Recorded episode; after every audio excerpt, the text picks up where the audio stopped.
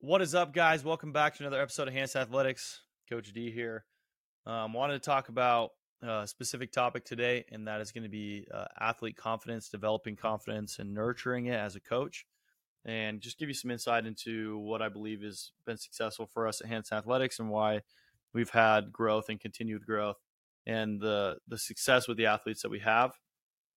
Um, we receive often texts about updates of performances on the weekends and one thing that has stayed consistent over the last five years is uh, parents are really mentioning confidence, co- like athletes' confidence on the court, uh, general confidence in themselves, and that's usually one of the first adaptations that uh, is noticed when an athlete starts coming to us consistently. And I wanted to kind of talk through, like I said, a couple points with that and why I think uh, we've had success with that. So number one is going to be the, the culture of the facility. So uh, when athletes come in, we give them a lot of space to be who they are um, with all the quirks and oddities involved.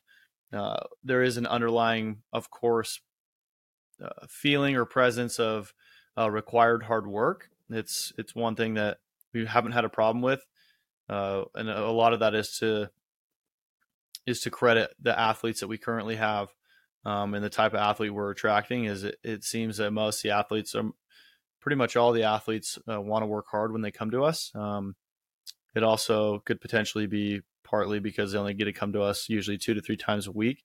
So they are spending a lot of time doing other stuff, and then when they come to us, it's it's somewhat of a special event or a thing they look forward to uh, weekly.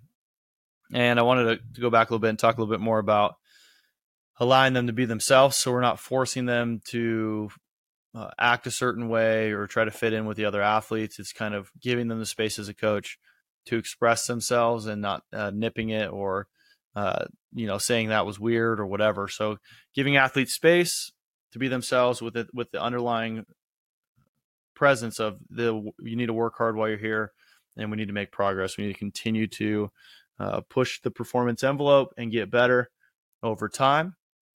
And I'll get into something we do with that later and how we know that's happening for sure. And I think it's part of the process. But that's one way is allowing the athlete to express themselves, be themselves, and be an individual within a, a group as well as uh, a supportive culture. So uh, we definitely lead with. Some people say it's because we're young coaches, whatever. Uh, we definitely lead with love in terms of uh, it's a it's a at first and foremost an enjoyable experience when they come in. It's something they enjoy. They they find pleasure in working hard because of the way it's delivered and the and the way we talk about it, um, rather than feeling like they're forced to do it. So one thing that we really focus on has been a discussion with the coaches is we want athletes to have a positive, healthy relationship with their training. Uh, the last thing I want is someone to feel like they were forced to do it because what you'll see is athletes get finished with their sport uh, career, their their whether that ends in high school, whether it ends in college, whether it ends as professionals, You'll see athletes all the time that are burnout and just associate a negative feeling towards training that was it was required for sport and they did not have a good experience with it. So when they get done with sport and aren't forced to do it anymore they completely back off of it. And then you'll see quality life go down uh, old beat up bodies that played sports and didn't do what they needed to to recover and and stay healthy over time. And so uh, and, and identity loss. So the athletes will get done with sports and they don't know what to do and they kind of just fall into this cyclical pattern of bad behavior and potentially gain a bunch of weight or are unhealthy and are lost and don't have a lot of motivation to to do a lot of things. So uh, one thing is is the way we train them in here is to prepare them to have a smooth transition and fall in love with training so they can do it for the rest of their life. Uh, that alone, is, I think, is worth all of the value of having an athlete come in, even if they play sports or not. So, uh, giving them ability to train themselves and do that in a in a progressive, healthy manner for the rest of their lives. So, um, again, the the confidence comes from them coming in, spending the time, enjoying the the process, and within that, this gives them space to to fail, to try hard things, to have some failures, and not feel like it's a space where they're going to be attacked or ridiculed for that. Um, in today's generation, I feel like the kids are even more not not very uh they're apprehensive to to uh, be put on the spot or apprehensive to fail in front of their peers or in front of others. Um, they're not they're not very avid or in love with looking uh, not good in front of people. And I think part of this would be social media. I think part of this would be just how the internet has connected us. They feel like their lives are on highlight all the time. They're watching people fail on the internet and making fun of them and seeing those posts get a ton of likes and uh, comments on them and whatnot. So athletes are apprehensive to look dumb. Uh, I would say even more so than before. And in our space, we revoke that or take away that feeling and are very positive when they fail and when they are successful. So we give them the, the correct feedback that's needed when they fail and then uh, positively get the, encourage them to do it again and try again and then show them that they can do it. So I think that's a big part of the confidence uh, improvement is you'll see athletes less apprehensive to fail in sport, which is necessary to be a great athlete. You can't you can't play afraid. You can't play uh, terrified to make a mistake, and I think that's something that a lot of coaches misses miss strength coaches and particularly sport coaches. Um, they their athletes are absolutely terrified to fail, which you'll never get the best performance out of an athlete if they are playing not to lose or playing not to fail. So, encouraging that mindset, uh, embodying it with our athletes is is something that's also at the forefront of our minds, and a reason that you'll see that confidence improvement. Um, and what goes hand in hand with that is the way that we track. So we have spent a lot of time and resources on getting the necessary equipment to track a lot of different things. Uh, we track speeds, we track verticals, we track uh, different types of plyometric tests, uh, reactivity strength index, and most recently, we have enough units now that we actually track velocity on bar speed for most of our main strength movements over time. Um, what this does is allows the athlete to see progress in the gym. So when they're in here doing hard things, uh, doing things that make them uncomfortable, they're actually the they're able to see very distinctly and very honestly whether they're making progress or not. And when they are making that progress, they're doing the things they need to do on the side going to bed on time, eating food, they see those results shoot up even more. And it, it just reinforces that behavior. So if you don't have the the mechanisms in place to track progress, uh, oftentimes that can get lost in the mix, and then athletes will lose some motivation.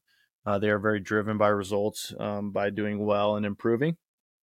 So, by investing the time and money to get the equipment and and use it in our training, we have definitely seen an uptick in athletes' uh, excitement to make uh, progress on different movements and and and uh, carry over from that to uh, their sport. So they're able to, you know, know that they've done hard work in here. They are making progress, and there's no reason that they shouldn't be more capable on the court or on the field or in their sport. And then uh, subsequently, you see an improvement performance on on the field uh, or in their sport because they know they already know they already have that self belief that they're better. So having the ability to track is huge. Um, and then I want to just swing back and highlight again uh, creating an environment on a team or or in a gym setting where you know failure is is not a bad thing. It's it's something to almost be celebrated in well in a way as well because if you're never failing, you're not pushing yourself. Um, and when I say failing, don't it's not like one rep max failing. Uh, we don't ever we actually don't ever one rep max, but that's a whole nother podcast. Um, but failing to hit prerequisite speed on the bar, um, failing to do the skill uh, coordinate like in a coordinated fashion, or uh, you know achieve the ability to jump over all of the different heights of plyometrics uh, hurdles we have out. So there's just a bunch of different ways that uh, in a very controlled way they're being asked to do things that make them uncomfortable and potentially fail. And then the coach's response is, you know, what did you notice and how and you know this is what I would suggest and this is how we're going to get better. Um, and how do you feel about it? So we let them kind of w- walk through it in their own heads and uh, make that progress themselves and and give them that space to think through things and then attack it again in in a in a setting that's not uh, them getting reprimanded or made fun of in front of their peers by by a superior or a coach. Uh, that's one of the biggest mistakes you can make, in my opinion, is really belit- belittling kids or making them look dumb in front of their peers.